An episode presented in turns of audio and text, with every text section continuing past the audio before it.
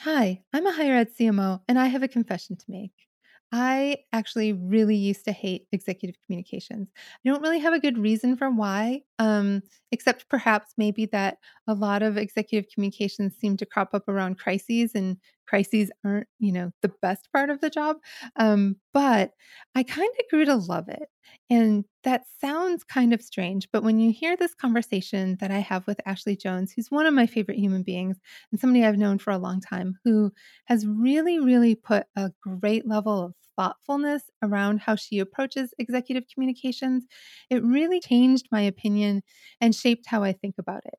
And so I hope you enjoy this conversation, and I hope it prompts you to think a little bit about how you can maybe leverage your university's president to elevate your institutional brand.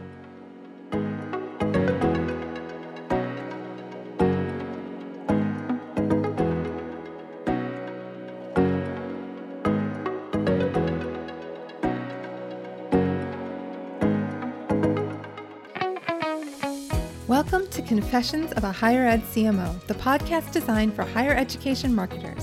I'm your host, Jamie Hunt, and I am so excited to have this opportunity to share insights and inspiration. With Confessions of a Higher Ed C M O, I'm designing a different kind of podcasting experience. With each episode, I'll be bringing in a guest for a deep dive into the challenges and joys we all face in higher education marketing. After each episode, you can join the conversation on Twitter by using the hashtag higher ed C M O. I would love to see this become like a book club, but for a podcast. And be sure to follow me on Twitter at, at Jamie Hunt I M C. That's J A I M E H U N T I M C for more opportunities to connect.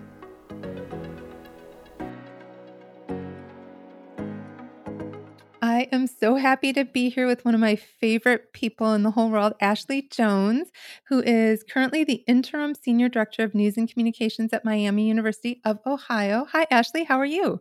Hi. How are you doing today? I'm doing great. Better now that I get to have a conversation with you.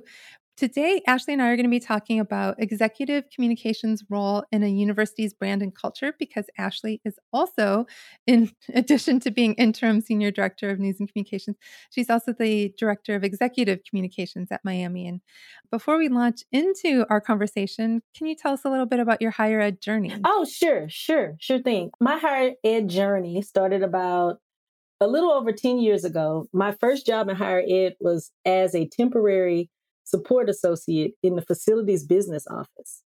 And so there, I, that was my first introduction. Those are the people that, the group of people that kind of take care of the infrastructure of the university. I made, I was there almost a year, and then eventually I landed a job in the student support area at my prior university. That's the area where the tutoring, non-traditional student services, advising, those kind of things, that was that area. And it was under the purview of the provost's office. So I eventually landed a role in your department in the integrated marketing and communications department. And that's where I really got a chance to hone in my focus on internal communications and eventually work with the president. So my higher ed experience has been from the people that take care of the infrastructure to the people that plan the infrastructure and make the business decisions. So I've had quite the journey in higher ed. You definitely have. And I think in your current role, you support the president in a lot of ways. Can you tell us a little bit about some of the things you do in, as the executive communications? Yes. In my current role as the director of executive communications, I am responsible for helping the president plan his priorities, our president. I help him with his priorities, with his speeches, with focusing on how his vision is translated to our campus community and beyond. So that's been super exciting. I'm also a member of his president's executive cabinet. So I get to hear all the details and the planning and get a real big aerial view of the university and how it operates. So I think you have one of the most important roles on campus, translating, like you said, a, a president's vision to the campus community. How do you see his role in shaping and embodying a university's brand and culture? I honestly see the president as the face of the brand. So as a marketing communication professional, we get to do like great things and tell the story of the university, dig up the stories, plan the priorities, plan the pillars. But the president is the person that actually everyone sees. And they get their role. They are, they're able to interact with people that sometimes we don't have an opportunity to. So it's important that they live out the brand every day in all of the things they do, all of the things that they write. One of the examples that I love is at my alma mater for graduate school, High Point University, they have branded themselves as premier life skills university, right? And so one of the things that they promise is that every student gets an extraordinary education in an inspiring environment with caring people. And their president, he's been there for almost fifteen years. He has tripled the size of the university. I think they have four new academic divisions since he's been there. But also, he teaches a freshman seminar class, the first year experience class. Yes. Yeah, so he takes the time to do that. It's not unusual to see him walking the campus, hosting seminars. I've been in a couple of seminars. He's an author, so he's always handing out books. And his course is Life Skills with Doctor Cobain. I don't know if he still does that, but that's what was going on when I was there. So he's actually embodies like the brand. And one of my favorite quotes by him is that he said, good leaders become what they want their followers to become. And I think that that's a great example of leading a culture at a university. And also one of the things at our prior institution, one of the things that I was always so impressed by our chancellor was his affinity for his wife. To me, their relationship infused, was just infused throughout the campus. And it promoted that family environment that became eventually a part of our stra- strategic priorities. And being a family, even though it may sound cliche, it translates across generations. So it's like, it's also becomes a brand promise. You're, you come here, you come here to work, you come here to learn, you come here to teach, you become a part of this family. That's the president's role is so important when it comes to to pushing that, advancing that brand forward. You and I were talking a couple of weeks ago about what Elwood, we're talking about Elwood Robinson at Winston-Salem State and the family culture that he brought to the university. And he really, truly did. And I think part of that was he was so visible across campus. He was always willing to stop and do a selfie with students. He didn't walk around campus with an entourage. He would just go over to the dining hall by himself and get his fried chicken dinner on Wednesdays.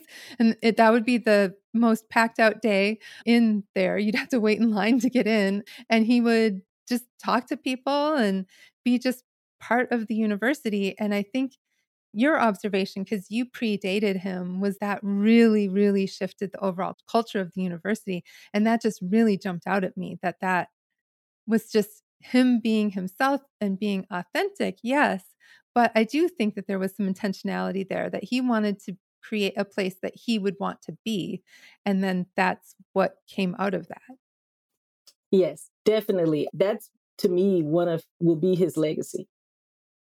That will be his legacy. I, and I, it, and it really showed like an authentic way to infuse a brand, to, to lead by an example. It was, I, there's no question that it's like, he's very family oriented. He cared a lot about the students. Like when I first met him, I one of my student workers, we were helping with an, in, an initiative. And one of my student workers wanted to meet with him and he was open. His door was open. He was engaged with the student, heard his ideas, did not like, it was very inviting. And he always had this open door policy. And there was never a time that I couldn't just walk into his office. Like it was just, that he was just accessible, almost in the extreme, but in a way that, that you're right. I think the overall perception of the university and the idea of the Ram family, I think just was solidified with him. And I thought it was so interesting you mentioned his wife because, you know, they were such a cute couple. And so like mm-hmm. they'd known each other since like middle school or something. And I felt like they were also really good role models for what relationships can look like too. It was a special place. Absolutely. You remember I was his co-host for a little while on his radio show. And one of the things that we had a guest and they asked about something with his wife. And he said, oh, I've known her since she was twelve years old. and she was special then and she's special now. And you see, I've never forgotten that. That's so sweet. That's awesome. so, so yeah, that's something Ashlea forgot to mention in her intro, was that she also co-hosted his radio show, which is, I think, an important part of executive communications, is that having a mechanism for communicating beyond just those letters that you send out at the start and end of every semester or whatever. And I'm curious about what your thoughts are on how you think about diversifying what communications channels you use for putting out a presidential message. Oh, absolutely. So one of the things is every audience seeks information differently, right?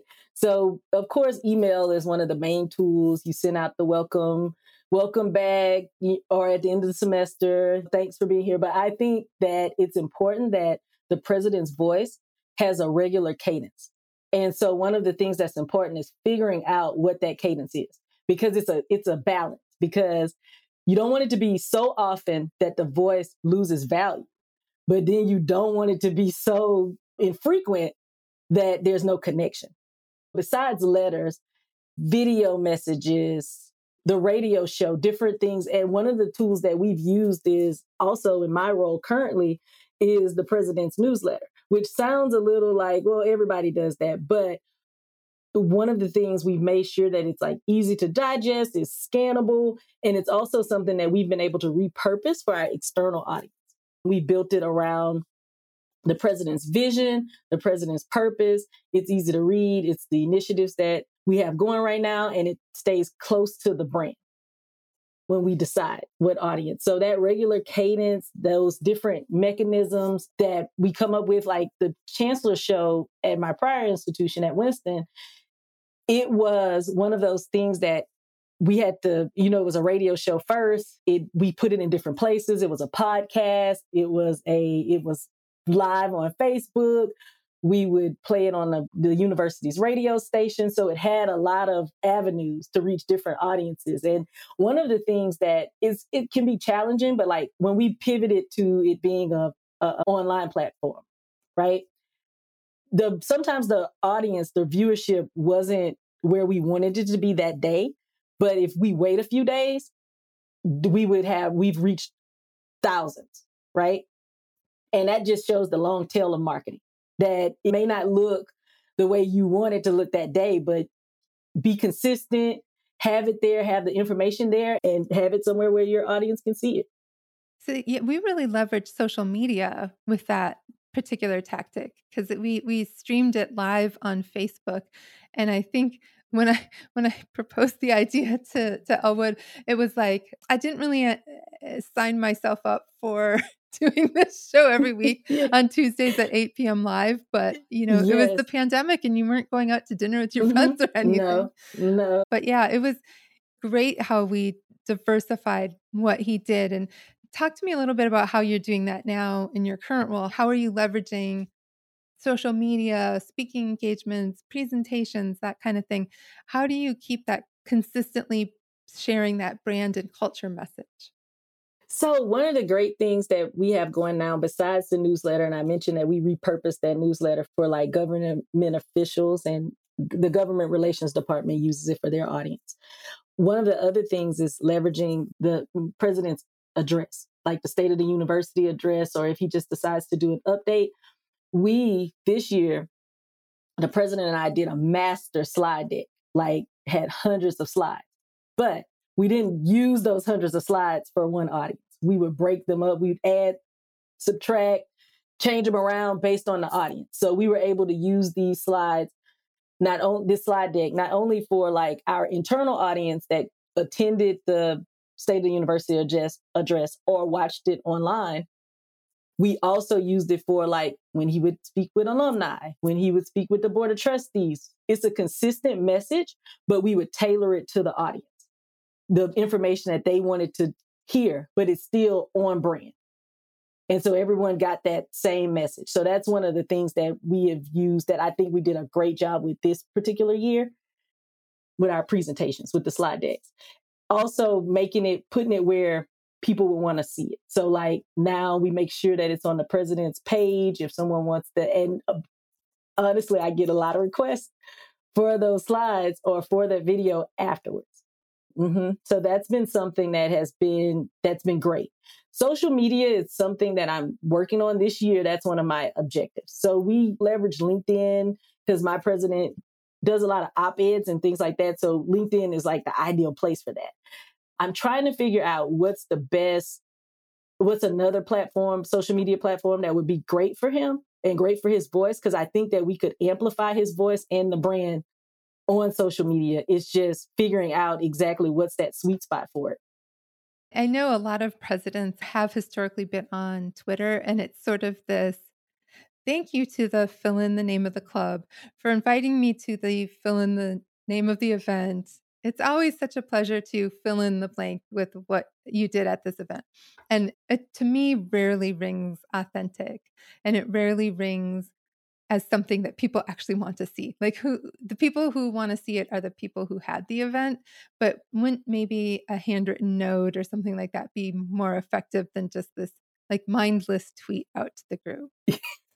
Absolutely. So we do a lot of handwritten notes to like thanking people, congratulating people on their accomplishments, especially faculty with awards that they win, grants that they receive. We do a lot of that. There's usually a news story or something about that as well. So a handwritten note from the president, I don't think that's necessarily the place for social. I think social is more of the vision, the brand, amplifying their voice on on things that matter, like the future of higher education, those kind of things. But to be connected to the internal audience and some of external, we write notes and send personalized letters from the president saying how much we enjoyed and we'd love to come back. And and every letter is personalized. It's not just this blanketed, we're specific about what happened. It was great talking to you about this. It was great hearing your remarks about this, or I enjoyed attending. And we may bring up specific points that happened there. And I think that adds a lot of personalization. It makes the person who received it feel good. How do you think that plays into creating a culture at the university? So it does create a culture of, to me, gratitude. And I'm a big proponent of, I feel like everyone, when they do work, compensation is great, but you want to know that you're appreciated and you want to know the why behind why, you, why you're doing what you do. And I think that that sometimes can outweigh compensation itself. And sending those handwritten, those personalized notes and knowing specifically, not just a blanketed letter that works for everyone, I think it It stirs up something in the recipient, you know, that, hey, someone's watching. And, and a lot of times the president isn't someone that you know personally often, you know, and yeah, so receiving that, I think, is a great motivator and makes really the recipient feel good and important and know that, that what they're doing is not just, hey, I'm getting a paycheck, I'm coming here every day, but it's advancing the university and others are taking notice about, of what you're doing. I think that is such an important thing for leaders do, noticing people. You're totally right that we sometimes are just toiling away, doing our jobs. Yeah, we get a paycheck, but not having that sort of, oh my gosh, the leader of this organization recognizes that I'm providing something to the institution that's valuable. That's a little like, okay, okay, I, I'm feeling it, you know, yes, a yes. little bit there. Yeah. I love that. I love that. So from your perspective, what role does storytelling play in a college president's effort to shape the brand and culture of university? So one of the things that I have been kind of exploring lately, we're constantly talking about how higher ed is shifting. The culture is shifting. The landscape is shifting. And it's funny because you can find articles before the pand- pandemic that say the same thing. But I think the pandemic just exacerbated, you know, it made it like, oh my God, everything is changing. Everything is rapid. I don't know what I'm doing. I don't know what I'm, I don't know what to do, you know, and enrollment's down, this is down, financial things. It's, it's so many things, right? And I think with higher ed, we sometimes get into a place of the data, the numbers, which is important. Don't get me wrong. But just because something is better doesn't always mean it's preferred. And one of my coworkers and I, we had a conversation about this recently because I, someone could argue that Dunkin' Donut has better coffee than Starbucks, right? But to me, what Starbucks has capitalized on is the experience. I have a friend that works at Starbucks, and she said that during the interview process, one of the things that she was asked was, what's your favorite drink? Starbucks drink. And it's funny because I'm like, does the drink tell them about the person? Or does the or is it that they know that their brand is so strong that everyone has had their drink? So that's was an interesting thing to me. But so like in, in higher ed, sometimes we have very similar mission statements, and there are schools that are better, but it's how you're telling a story. So back to where, like what I said about High Point, that they promised an extraordinary education. They promised that it's going to be an ins- inspiring environment. They promised that you're going to have caring people, right? And so then we have to have stories that back that up, that show that these caring people, this inspiring environment, and how students are getting this extraordinary education. And so I think that even with the president, again, how I, I mentioned that sometimes the president has audiences, they're in rooms that we don't always get. The marketing and communications person doesn't always get. Yes, we have it on a news site. Also, we send it out on social media, but the president is also with a different audience. And these things need to align. The stories that we're telling out of marketing and communication and the stories that the president is also telling. And you have to align that like data and facts with emotions, with things that are going to stick to people that make, like some of our, even our, the presidents of the United States. I know like George W. Bush was one of the kings of this that I remember, is that he's asked a question and then he goes into the story, right? And that story is like, oh, wow. Like I had a friend and his grandfather thought that George Bush was the best man because he was standing in front of a John Deere tractor, giving a speech. And his grandfather was like, that's a good man. Now, how likely is it that George W. Bush has been on a track? Right, right. How likely is that? And then John Deere, the brand itself, him being next to that brand, spoke something about him as a man. So it's how it made the person feel. And so we have to translate that data, those facts, into feelings. And the president has to use his voice to elevate the brand, but also know the brand. We have to be aligned. They need to, those two things need to be aligned. One of the things that I found that helps with that is planning, how we plan for our brand concepts. We have marketing plans, communication plans, and one of I'm a proponent for presidential plans. So tell me a little bit about how you approach that, how you create a presidential plan.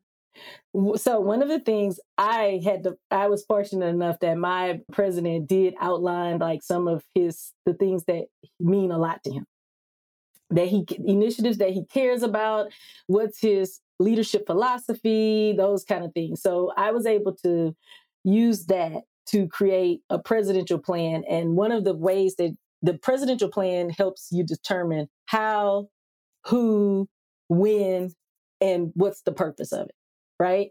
So have a regular cadence, decide what audience, what platform that you're going to use with the audience to push these same initiatives that align with the strategic priorities of this university. And so that's how I've used this plan to inform, kind of like build connection, while also pushing the university's brand as a whole. Hey all, I hope you're enjoying this episode of Confessions of a Higher Ed C M O. I want to take a moment to thank my friends at MindPower who are making season two of this Enrollify podcast possible.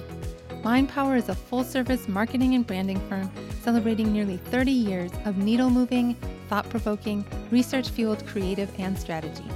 MindPower is woman-founded and owned, W B E N C certified, nationally recognized, and serves the social sector, higher education, healthcare, nonprofits, and more.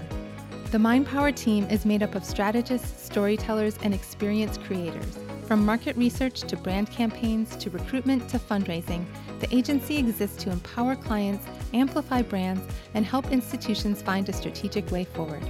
You can learn more about their work in the world by heading on over to MindPower Incorporated. That's M-I-N-D-P-O-W-E-R-I-N-C dot com. And be sure to tell the crew that Jaime sent you their way. So you mentioned a little bit earlier that big master slide deck, which I think is genius. And I actually have started to create my own personal master slide deck of all the presentations I've given with like, here's everything so I can pick and choose if I give a presentation in the future. It's a brilliant idea.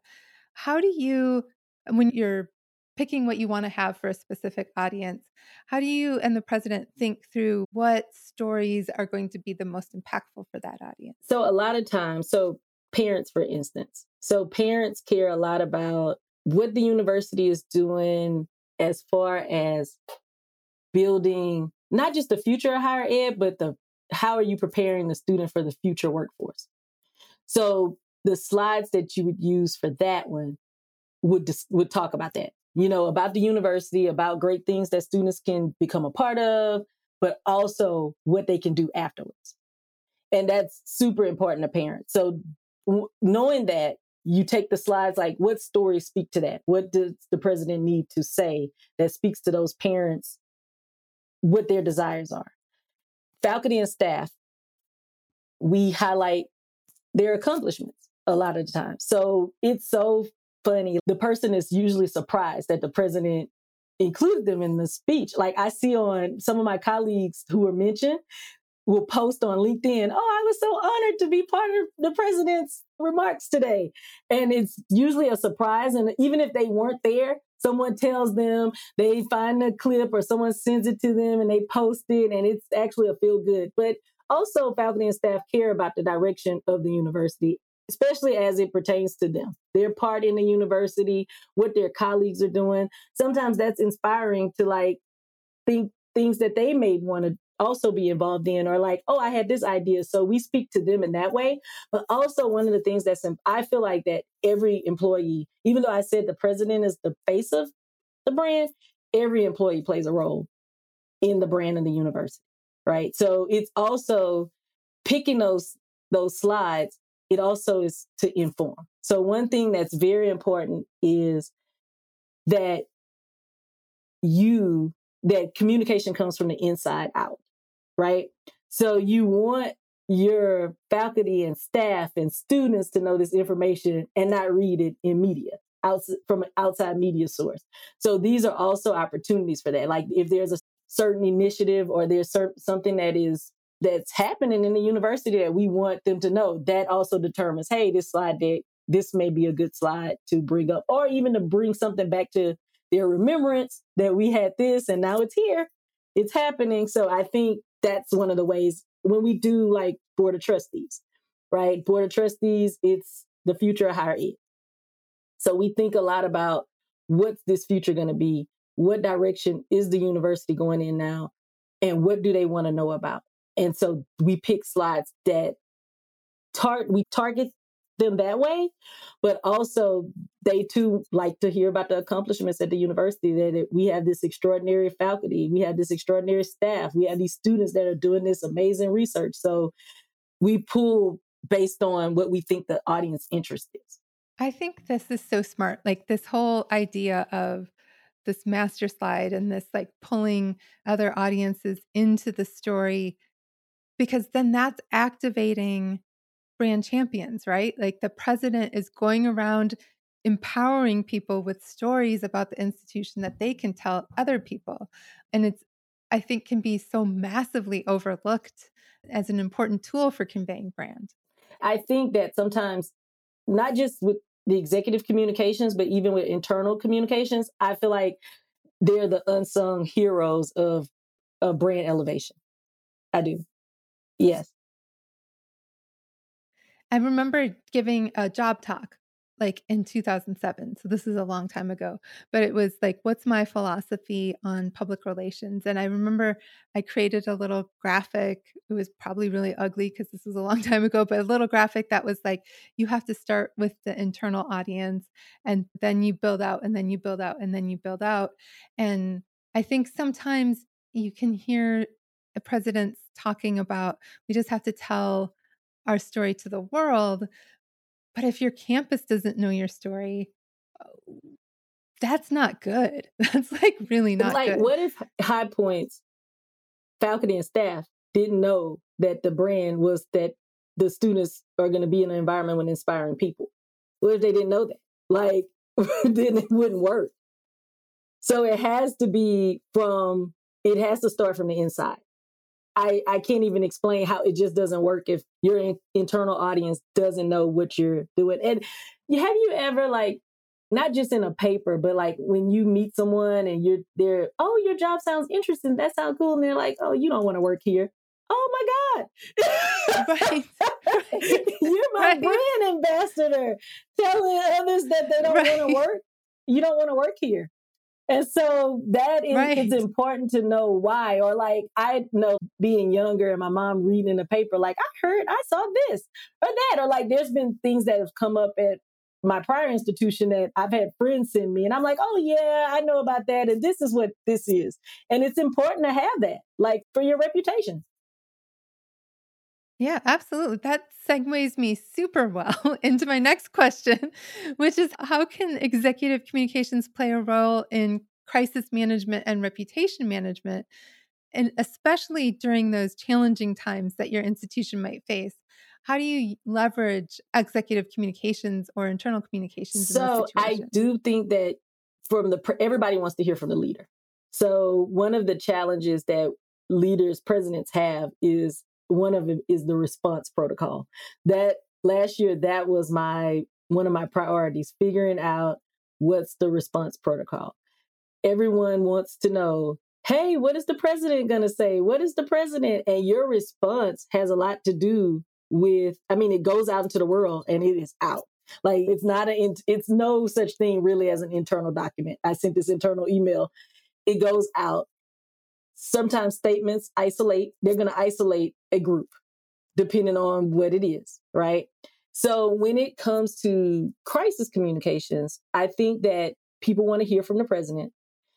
You have to be authentic, tell what could happen, but also have a level of positivity with it. It can't, everything can't be gloom and doom because that's the way, I have this saying, you lead from the front. That's the way everybody else is going to feel if you present it that way. But at the same time, they want to feel like they're being told the facts. They're being, you're being authentic, you're being transparent, telling me what's going on, but also giving me something to glean from. It's going to be okay. We planned for this, or this was unexpected, but we're working on this. I think that that plays a major part in crisis communications. I think like, especially when it came to COVID, that was like something out of the blue. We all thought we were just going home for a month. No one knew that they would have to completely change the way we were working, teaching, learning. And one of the things that I found a lot of presidents to do that I thought was important was to consistently talk about the mission of the university. Like, hey, we're still here to educate students. We're still here to give them a great college experience. We we want you to have a great work experience. That's part of the mission of the university. Even though we're doing this differently, you know, pivot became the COVID word. Even though we're mm-hmm. doing this differently, I thought that that was like impactful because it kept people going. Like, what? Okay, instead of it, hey, what are we going to do? What are we going to do? Instead of being frantic, and we were a little frantic, but we also could say we have this mission that we have committed to. And we're going forward with the mission. And I think a lot of institutions that were very successful, it was because they went forward with their mission, even though it may have looked differently than they had originally planned for it to be executed. When I think about crises, I think back about, we were both at Winston at the time, but not in the same department, when there was that homicide on campus during homecoming. And I think about the chancellor's social media presence throughout that crisis, and hopefully he's retired now, so hopefully he won't be mad at me that I eventually had to be like, we need you to stop tweeting. But he got a lot of kudos for throughout the time that we were in lockdown, posting and responding to people. People were tweeting questions and he was answering them. There was a point where it was like, mm, maybe you're overly transparent right now, but it was like people felt like there was a real human who was there, who cared about the student, who cared about everybody who was locked out of campus because it was probably about one in the morning on Halloween. So, you know, people are probably not all back on campus yet, or trapped on campus who wanted to be getting off campus because there was an alumni event that night. And it just gave this sort of presence of somebody that was a human being. Definitely. He definitely showed his humanity during that time. And it, it's, and he led with empathy. And it's funny, like it's a, that's also a fine balance. Like what you mentioned, that you kind of have to say, hey, pull back a little, because you don't want to take responsibility necessarily if it's against the university, right? So it is a balance, but I love the way, you know, we just already talked about how he was approachable and he had empathy for the family. And I think that's a big part of crisis communication when it comes from a leader, is being empathetic. So just like there's change management, right? And you'll see like a lot of companies when they've had to downsize or they have to lay off for whatever reason. One of the things that I think it's, it's a tough thing to do. And even though you don't want to like, You have to, it's a fine balance. Again, it's a fine balance, but you have to show empathy to the people that are most, definitely the people that are most affected, and show your humanity in that. And I think that that makes it a little easier to digest, that, that crisis or that change or that challenge. It makes it easier to digest when your leader is showing that, hey, I have to lead. I have to do this. I have to make hard decisions. And sometimes I can't. You being as transparent as possible. However, I'm empathetic to the cause. I think that is great for the university's brand, but also for the person's brand, for them as a person. I think that it's funny because like when I was in college, I knew who the chancellor was, but my mom knew, didn't know him, but she was like, he's not going to tolerate that. Like he would like, like your chancellor and president becomes like the student's guardian. You know, you go, you end up going straight to the, you've adopted this kid for however long they're there. And so they expect you to be this empathetic, this parent that is going to be transparent. Tell us what's going on, because I have my kid in your care. Even though they're living in a residence hall, it's not the resident assistant or the resident director. It's the president's responsibility. And being seen as a human, that my kid is in the care of an empathetic human, I think makes a big difference in the parent's decision.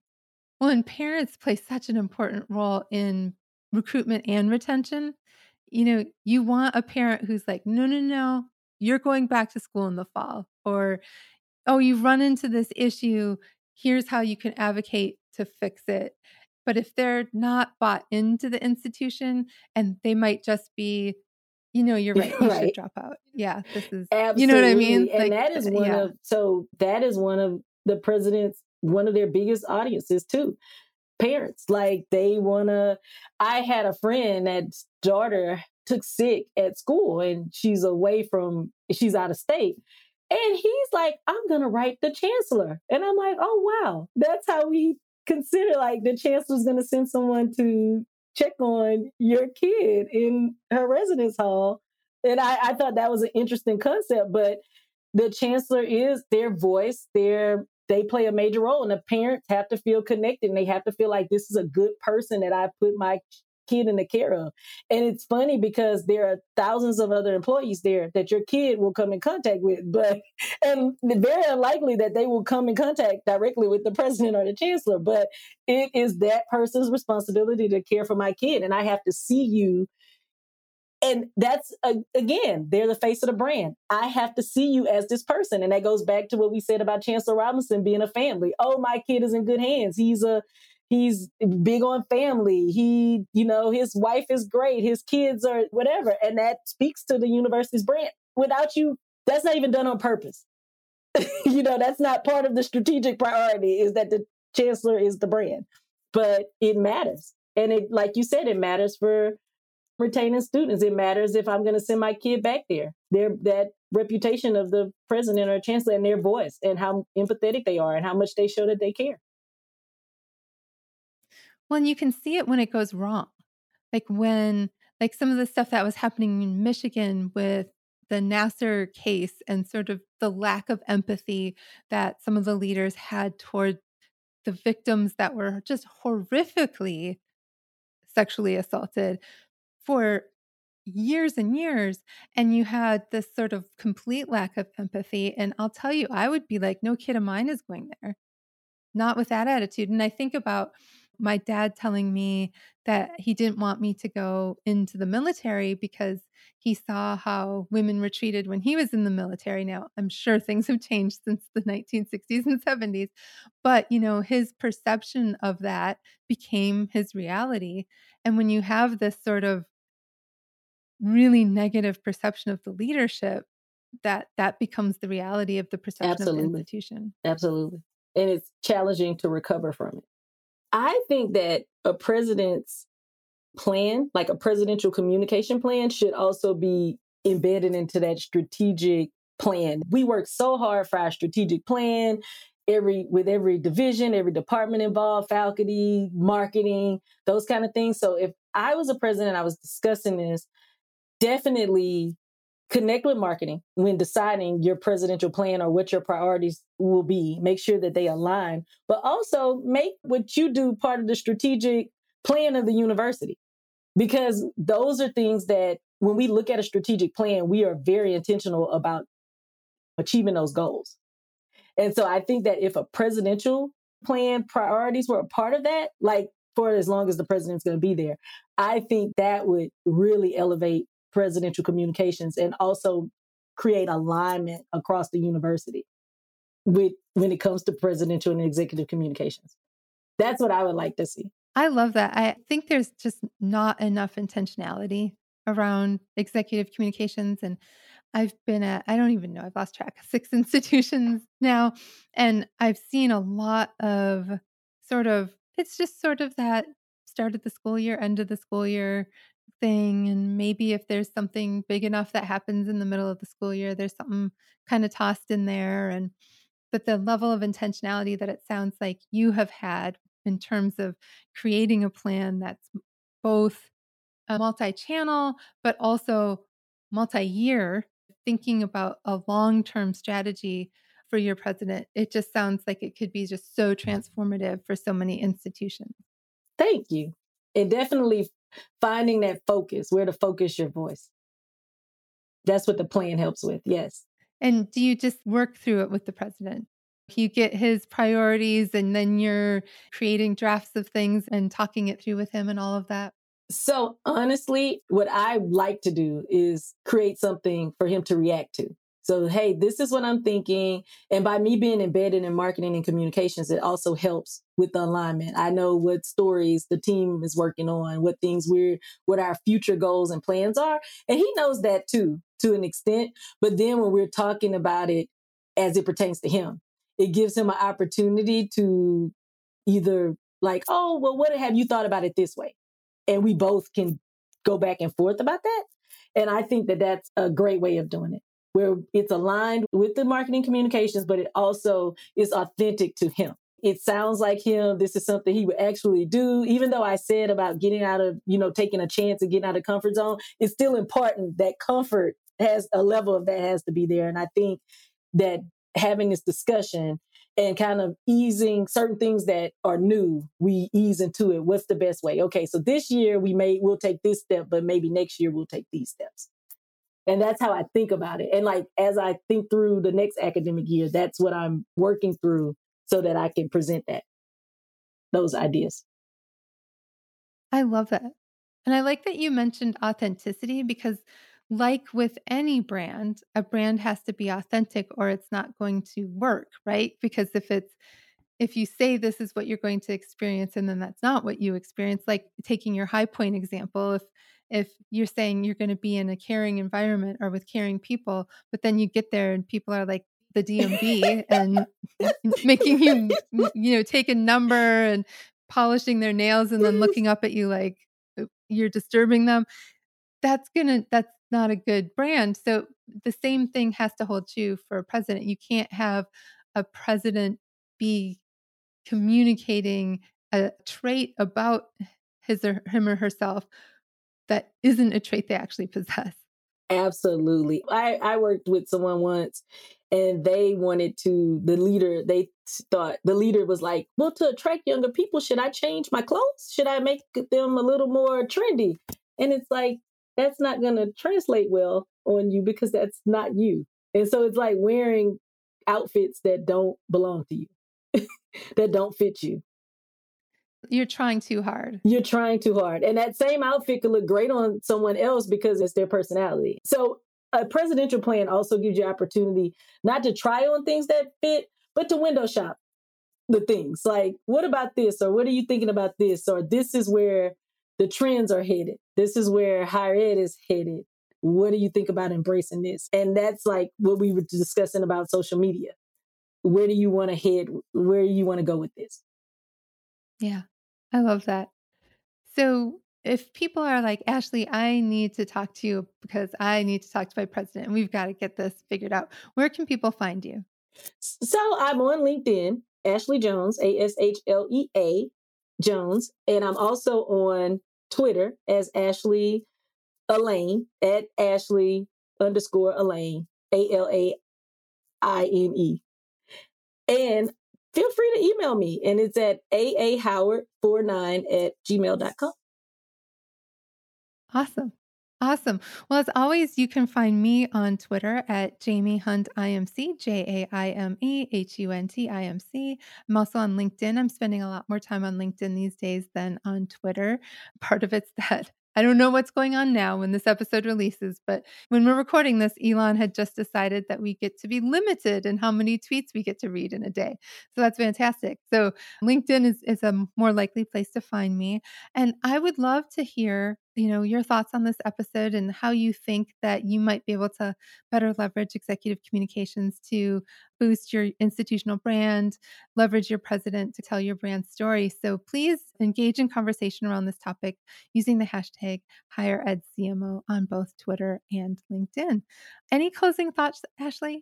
Thank you so much for having me. This was a lot of fun, and it's a discussion that means a lot to me. You know, I think communication makes the world go round. So thanks. It was great being here. It was so great having you, Ashlea. And um, for the listeners, let's go bust some silos.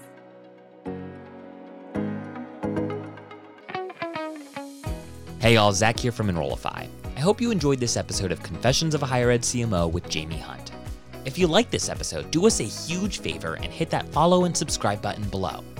Furthermore, if you've got just two minutes to spare, we would greatly appreciate you leaving a rating and a review of this show on Apple Podcasts. Our podcast network is growing by the month, and we've got a plethora of marketing, admissions, and higher ed technology shows that are jam-packed with stories, ideas, and frameworks that are all designed to empower you to become a better higher ed professional. But Enrollify is far more than just a podcast network. Enrollify is where higher ed comes to learn new marketing skills, discover new products and services, and find their next job. We're a growing learning community of four thousand members, and we'd love to welcome you into the fold. You can access our free blog articles, newsletters, e-courses, and more, or purchase our master course on how to market a university with Terry Flannery at enrollify dot org. We look forward to meeting you soon and welcoming you into the community. Again, you can subscribe for free at enrollify dot org.